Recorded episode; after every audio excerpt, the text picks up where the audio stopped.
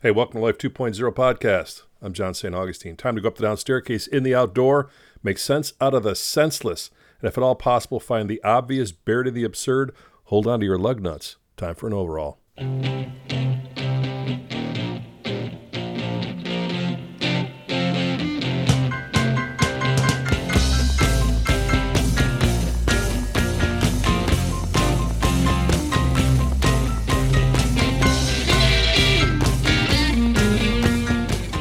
Back in the air chair behind the microphone. Took last Saturday off.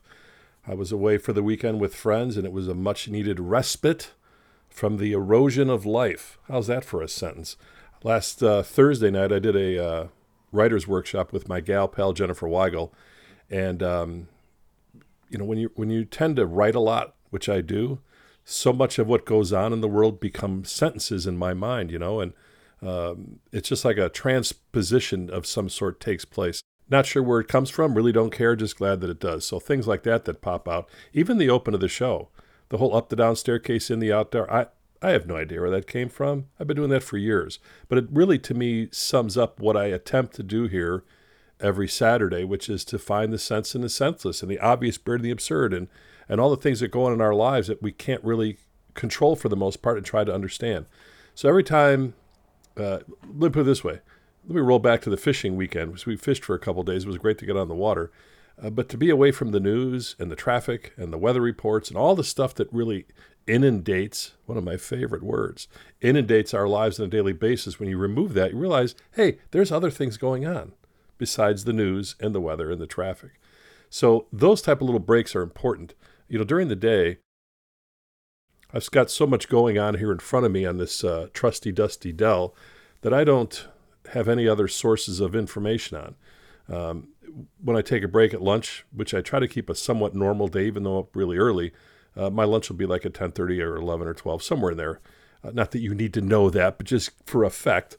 And uh, and then I'll turn something on, but I never turn the news on because what's the point? So I'll watch a movie or whatever. But even even that, just stopping that for three or four days reminds me of other times, like when there was not all this information constantly bombarding us from so many different sources, which I think, I don't even think I know, is not good for us on any level. It's like being in a cage, in my opinion, observation, definite experience, like be, being in a cage in a corner, get poked at all the time. You can't stop, you know, you keep poking away and shit's going to happen. And by the way, uh, as a heads up, you're going to hear the word shit a lot in this show. There's a reason for that. I'll get to it in a second. So if the word shit offends you, you know, you can skip this one. That's okay. Uh, if the word shit offends you in different forms, we're going to find that out. But I came across something about a month ago. I've been sitting on it, holding it, waiting for the right time. And I went this morning and thought, this is the perfect show. And I'll tell you why. Yesterday, I went into an auto parts store and, uh, you know, how far do I take this down a rabbit hole? I'm literally driving around looking for a turn signal bulb for a Kia. And both places I went were sold out. Apparently, they're very, you know, popular bulbs. So back in the day, I'd have walked over to H&E Auto Parts on Pulaski Road, and I would have sit down with uh, with the guys that own that place, and within an hour or two, I'd have a, a bulb. But in the meantime, I'd bullshit with them. I'd be sitting there at the counter, and we go talk about car parts and stuff. I loved all that stuff. Still do. Anyway, I'm driving around looking for this uh, bulb, and I go to the third auto zone, comfort zone, you know, heat zone, cool zone, auto zone, cool places. And, you know, they're all basically the same at this point. So, you know, O'Reilly's and AutoZone, everybody's selling the same shit. So I get in there and there's uh, nobody at the counter, which I don't need. I got to just go find the bulbs, which they're all in the same place in every store. And I went in and all of a sudden I could hear this shouting as I'm looking for the bulb, the 2357LL, by the way. And it's getting louder and louder. And I'm kind of like, is there, was there a problem here? Do I need to, you know, find a tire wrench to defend myself? And all of a sudden, the slew of profanities. I mean, I'm not going to report repeat it here in this, uh, you know, sacred space. I'll go as far as shit. You might hear something else every now and again, but this was this was serious street language. And I thought, what the heck's going on here? So I just I popped my head up. There's no one else in the store but me and all this ruckus. And it's the people that work there. They're all yelling at each other about something. And I think there was three or four people in, in the place, and they didn't know I was there. And they're F bombing this and F bombing that. You're F bombing. And I mean, it was just this, it was like an F bomb raid. And look, I've been around coarse language all my life. I drop the F bomb as needed. This just seemed different to me, probably because it was echoing off the, you know, the car parts. And I thought, I'd never do that in a place of business. They don't know that I'm there, so that's a given. But I'd never talk that way where I worked. Not like this, no matter where I've been. I mean, maybe when I was in the service, but even then, that's not like good protocol. So I finally stood up and I said, Hey, could somebody help me find it? And they all stopped.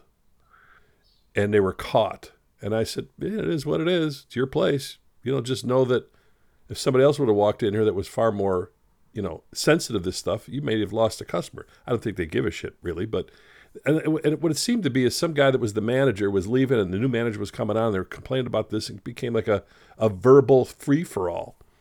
So they all kind of got real quiet, and I'm like, "We're sorry, sir," and it's said, "Oh, whatever. It is what it is." And as I'm checking out, I talked to the guy, and I said, "It's just really interesting how." Uh, you know, curse words are basically the norm these days. I mean, they kind of always have, right? They're getting more and more normalized. And, you know, you turn on cable television or what we have is called Roku. So I guess it's technically still cable. And, you know, you have the, the, old time movies and shows that you, the biggest thing you heard was what the rip. And now you got stuff on. It's just, it's F bomb city, which doesn't bother me. It was the context and the, and the place, I think, that was uh, really interesting, a place of business. So it got me thinking, as I do always, about what offends people and what doesn't, and why that is. And I don't know why that is. Maybe it's the way you grow up, you know, the influences you have, whatever. Um, I have a friend of mine who I know is probably going to be listening to this podcast, and she's going to get a hold of me and say, "You say the shit word too much." But it, for me, it was like that's the go-to word. I don't know if it's like that everywhere, but in Chicago, it's the shits, right? So I came across this uh, this graphic. I thought this is just for fun. Don't send me your offensive emails unless you really feel you need to. But this is what I came across. It said, To be truly fluent in English, you must know your shit. So here's some of the shits that are mostly used during our uh, tenure here on the planet and what they equate to in regular verbiage. One of my favorites, dog shit. Boy, this is just tastes like dog shit. Not that I'd ever know what dog shit tastes like. But dog shit equals very poor quality. So somebody walks up and says, This is like dog shit. It's not good. As if dog shit would be good. I can't help you with that part. Another great one. That's bullshit. it means something's not true. And you hear this all the time. And you know, I used to tell people, you know, the neighborhood I grew up in was, you know, we were northwest side of Chicago, and but the thing I, I think I really enjoyed uh, as part of growing up was you couldn't bullshit people. They call you on your bullshit. Did you ever hear that? You're to come and call you on your bullshit. Good stuff. How about horse shit? oh my gosh. I, I, got a long way to go. I'm not to make it because I'm starting to crack up. That's horseshit. I've used so many of these words and I, and you can, it's like, it's like a, it's like a code, isn't it really? You got your dog shit, bullshit, horse shit. That's, nonsense, of course. Horse, is, horse shit is nonsense. That's horse shit. You got to know the difference. That's dog shit is very poor quality. That's bullshit. Eh, not true. Horse shit is, you got to be kidding me. How about ape shit? You know, they went ape shit. Don't go ape shit on me. That means you're rambunctious.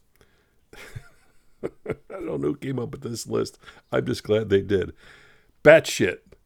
They're batshit crazy. That means someone who's just, you know, lost their shit. Chicken shit, one of my favorites. It means you're a coward, right? And growing up, you I heard this all the time. Come on, you chicken shit. Why a chicken is connected to being a coward, I'm not really sure. Rat shit is poor quality. So very poor quality is dog shit. Somehow rat shit is just poor quality. So dog shit's worse. So somebody says, you know, this hamburger tastes like rat shit. That's poor quality. But they say tastes like dog shit. That's really bad. Here's one of the best times of all, right? Here's one of the best sayings of all time. No shit. I say that even when no one's here to listen. I'll be sitting there listening to something, I'll be doing some audio work or whatever. Ah, no shit. Always catch me off. It's obviously no shit. Holy shit. You know what? I think putting the word holy and shit together may bother some people. So I apologize. But holy shit, come on, get over it. Mind blowing, unbelievable. Hot shit. That's very good. So if you're having something that's hot shit as opposed to dog shit, you got dog shit, very poor quality. You got hot shit, that's very good. Oh, you think you're hot shit, huh? Okay.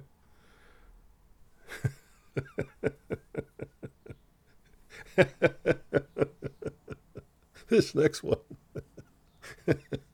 this next one, there are friends of mine that they thought this was their name for the first 10 years of their life. Dipshit.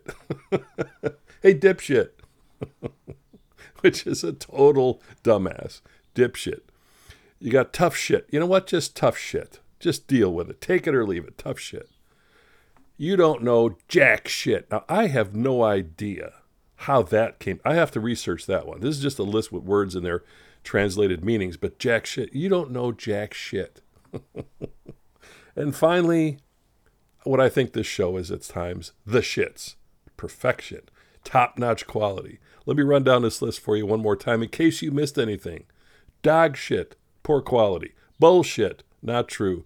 Horse shit, nonsense. Ape shit, rambunctious. Batshit crazy, of course you're insane. You chicken shit, you're a coward.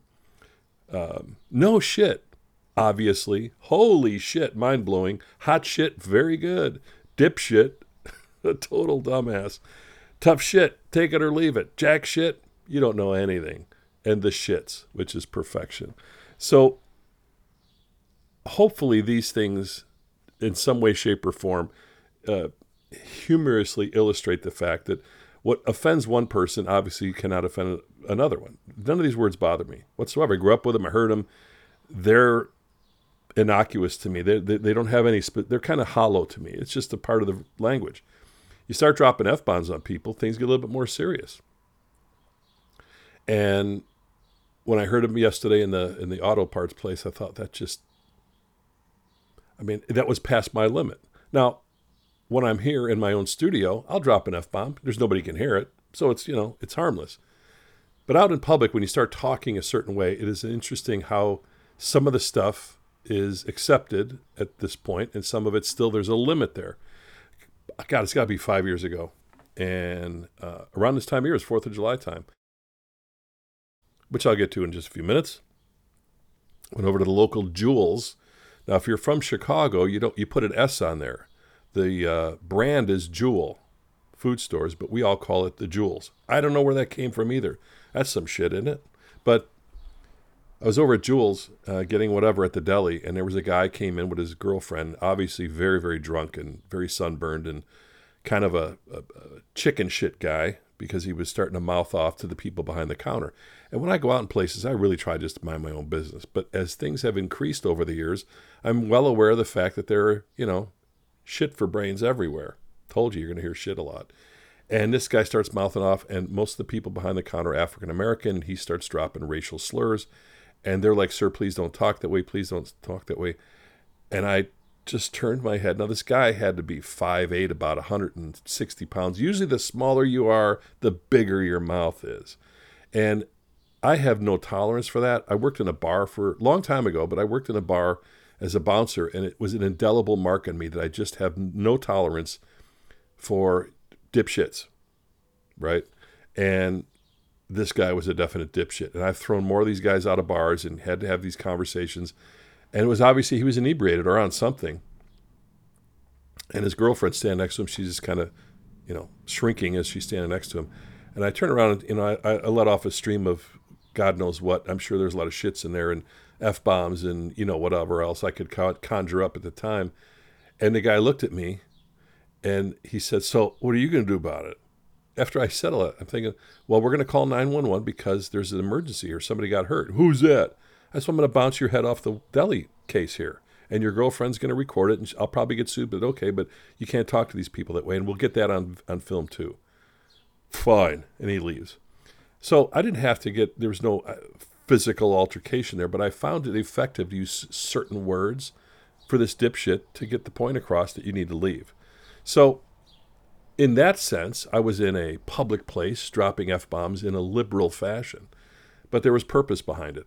And to me, it was just an, it was the situation that called for it. I probably could have used some very straight language, and I don't think it would have had the same effect. I think the best time I ever, uh, the best line I ever heard uh, when I was bouncing in the bars, again, you're throwing out people who've been drinking for six hours and you're stone sober, not a match. And I remember walking up to this guy, and he was just, you know, look, I don't mind drinking. I enjoy having bourbon and things that, but getting slosh drunk is just a waste of time for me.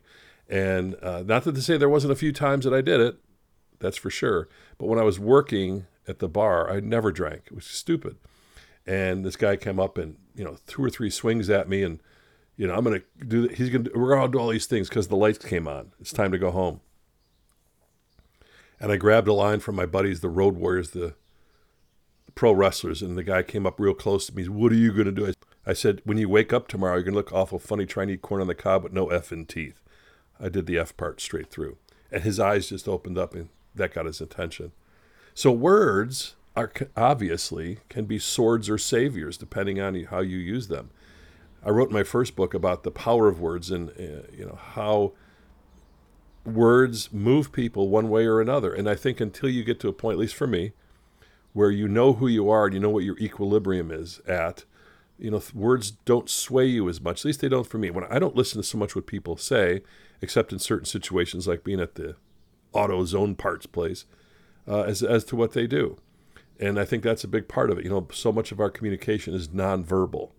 So it's always interesting to me as I'm doing this podcast. You can't see me. I have to use my words in a way that somewhat create pictures. So, you know, dog shit, bullshit, horse shit, chicken shit, rat shit, all that shit. Holy shit that type of thing, I'm sure it conjured up something in your mind that may relate to you in your life. And again, my friend Jenny's going to text me, really get off it. So anyway, that was I wanted thank you so much for that. That was about 17 minutes you probably can't get back in your life. But I wanted to roll through that and get it out of my head because it was prevalent in my mind because of yesterday and the whole thing with the uh, with the car parts place. Monday is 4th of July. And, you know, over the years in radio, I've done so many shows on the fourth, and I've had authors on, and you know, historians and things. And I originally thought to uh, to do a show today that was very, very patriotic and very uh, steeped in the culture of our country. And I thought, nah, I don't want to do that shit. I've already done it many, many times. But what I wanted to say is that there's so much about I think those early uh, years of how our nation was formed that we don't really even know some of the things that, that took place in, in between the lines, so to speak. So my big one, and I just you know put this out there, you know, people have been blowing off fireworks for three weeks around here. Some of the municipalities, I believe, are doing them ahead of time for whatever reason, and um, it's their prerogative. But it's like, was that thunder, or is there a bombing raid? Are we, you know, are we, are we getting a blitz blitzkrieg here? you know, when you're doing it two, three weeks ahead, so it makes you kind of wonder, especially at 11 o'clock at night. But uh, they're going to start soon. You know, this is Saturday morning. I'm sure by tomorrow afternoon, if not tonight, running into Tuesday, you know, it's going to be a, a, a fireworks fest, as it should on some levels. But here's the thing about fireworks. According to the American Pyrotechnic Association, Americans will spend more than a billion dollars on fireworks this year when we went to Wisconsin, now they're illegal here in Illinois, I believe, but when you go across the line to Wisconsin, it is massive, you know, buildings selling everything you can imagine in firework land. I just want to get those snakes. Remember the snakes? You just light them and they curl up on the sidewalk and they smell good. Or maybe a couple of bottle rockets or something that spins around. We didn't have any. Maybe an M80. Every now and again, a guy had an M80. You thought the place was getting blown to bits. But uh, we spend over a billion dollars a year on that. Out of those uh, billion dollars, all that is spent on fireworks and all that we acquire, only 10% of those are set off by professionals. 90% of what's going to be blown up the next few days is just by people in their neighborhoods and backyards and things like that, which probably accounts for the estimated 13,000 firework related emergency room visits across the country. The ERs are going to be busy. Somebody's going to be blowing off their thumb or their hand or their dog, and they're, you know, it's going to be a, a thing for sure. It happens every year. The other part of this for the menfolk is that, uh, according to Fortune magazine, of those injuries occurring between June and July, 70% are experienced by the menfolk. I'm going to blow this up. Next thing you know, you're a you know one arm wallpaper hanger.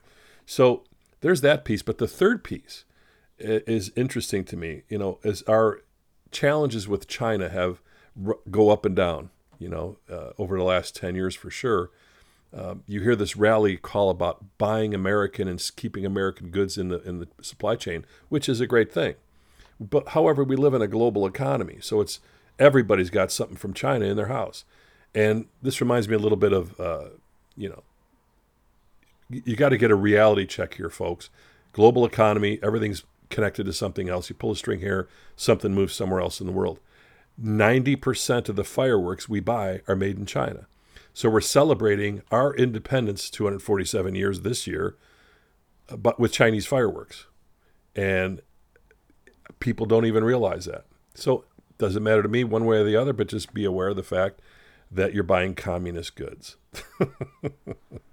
we did this is the one that I knew and I learned in class many, many moons ago. We didn't actually declare independence on the 4th of July back in the day. One of the misconceptions uh, is about the name of the date. It was widely believed that America declared their independence from Britain on July 4, 1776.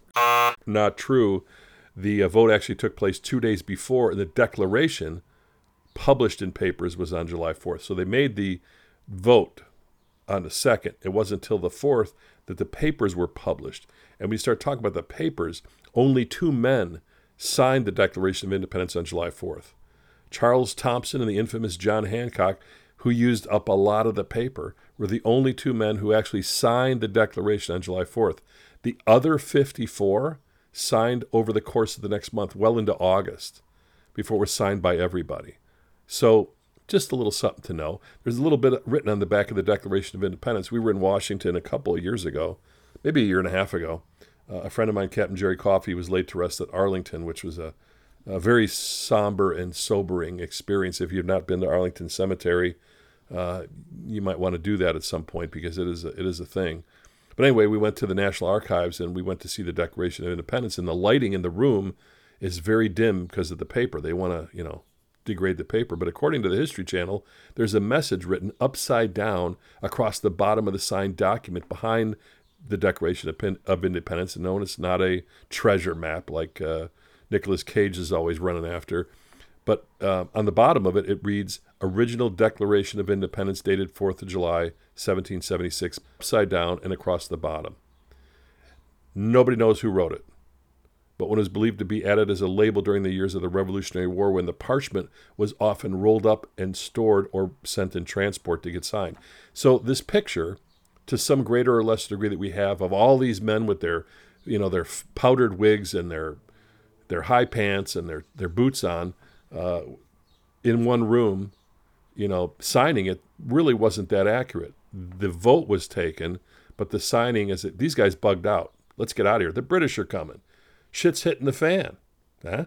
And uh, they eventually got rolled up and moved, and, and they, the 54 outside the other two signed it over over the next month into August. The average age of the men that signed the Declaration of Independence was 45. These but back then, now 45 is young here, but back then, you know, life expectancy is maybe 60, if that. So these guys were geezers back then compared to how we live our lives today. Of the 56 signers, the youngest was Thomas Lynch Jr. and Edward Rutledge of South Carolina.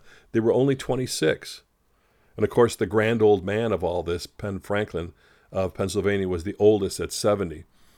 And I don't know about this one, but let's throw it out there anyway. The Declaration of Independence was written on a laptop. How could that be, John? Well, let me tell you what they're saying. Obviously, not a modern laptop, but still, Thomas Jefferson drafted the Declaration of Independence on a writing desk that fit over one's lap, and the device at the time was called a laptop. Go figure. This whole fireworks tradition goes back to 1777. Uh, John Adams wrote in a letter to his wife Abigail that he wanted Independence Day to be celebrated with pomp, parade shows, and illuminations. The original letter was written when Adams presumed that the Independence Day would be celebrated on July 2nd. Can you now? It's really not a big deal. It's just interesting to know this stuff. I wonder how things would sound different. It's like instead of the 4th of July, the 2nd of July. Eh, not so much. Although official uh, national census was not completed until 1790, the U.S. Census Bureau estimates there were only about two and a half million people living in America in 1776 when the Declaration of Independence was signed.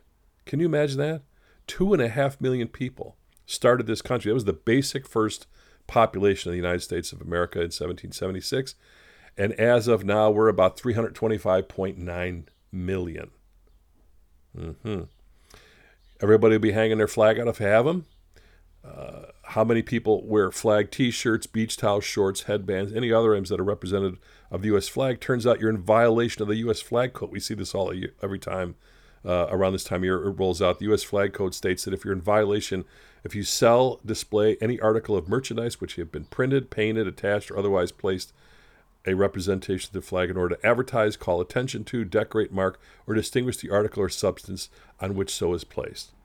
And of course, you'll see these bikinis with uh, the American flag on them, and nobody's complaining about that. 50 years, 50 years after the uh, signing of the Declaration of Independence, Thomas Jefferson, 82, John Adams, 90, both died on July 4th, 1826, within five hours of each other on that 50th anniversary of the signing of the Declaration of Independence. July 4th was not even deemed a federal holiday until 1870, nearly 100 years after the nation was founded. And you know, when you when you think about at least for me, when I think about all the pieces that make this work or don't work, by the way, um, to me it's a work in progress. We were in Europe this past spring, and we're having our 247th birthday on Monday, July 4th, and the streets there in some of the towns I was in were 10 times as old as that. We're a very young country, you know, and I think in so many ways, um, we're like teenagers at best. You know, I mean, everybody's sniping it back and forth and complaining and who did this and who did. It's truly amazing to me. Now, not that every country doesn't have its shit, eh? But this is our shit. And we're trying to figure this shit out and not be a dipshit all the time and not have so much bullshit or dog shit. But that's the way of the world, right? And so this constant back and forth, you know, there were two or three actually major Supreme Court decisions this past week that will affect people. And for some people, it doesn't mean anything, and for some people, it means a lot. And this seesaw back and forth kind of thing uh, is hard on people. And, and that's why you need to go fishing for a few days to get rid of this shit out of your way. So I guess what I'm saying here in short form, you know, celebrate the fourth. Don't blow your any of your appendages off. Leave that to the professionals. Put out your flag if you're going to do that. If you want to wear the bikini, you're in violation of the code, but so what? I don't think a lot of people will care. A couple more things before I cut you loose.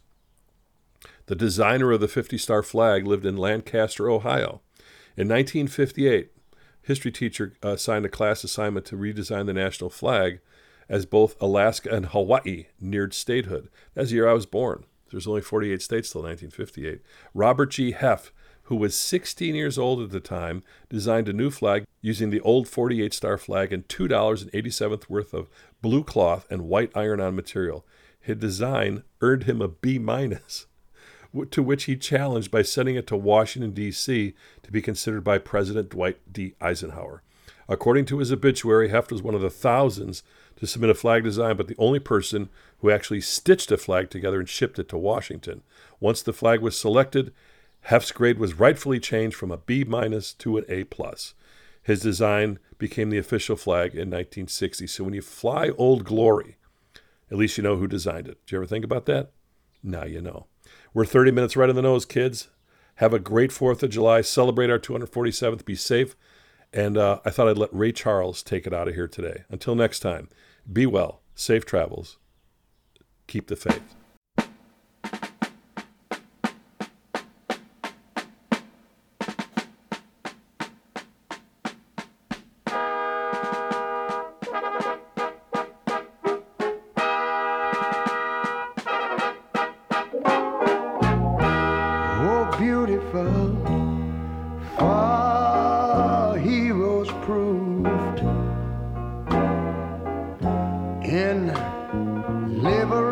strife.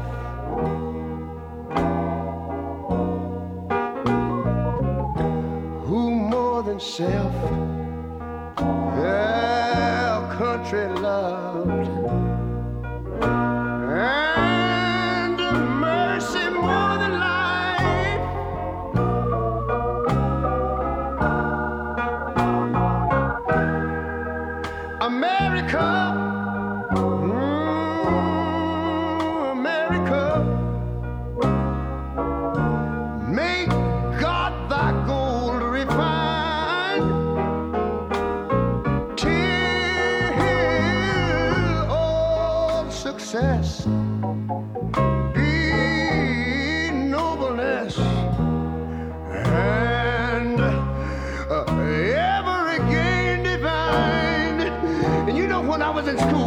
something like this. Listen here. Oh, beautiful, far spacious skies, far amber waves of grain.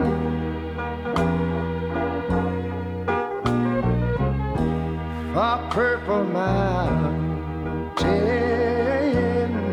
majesties.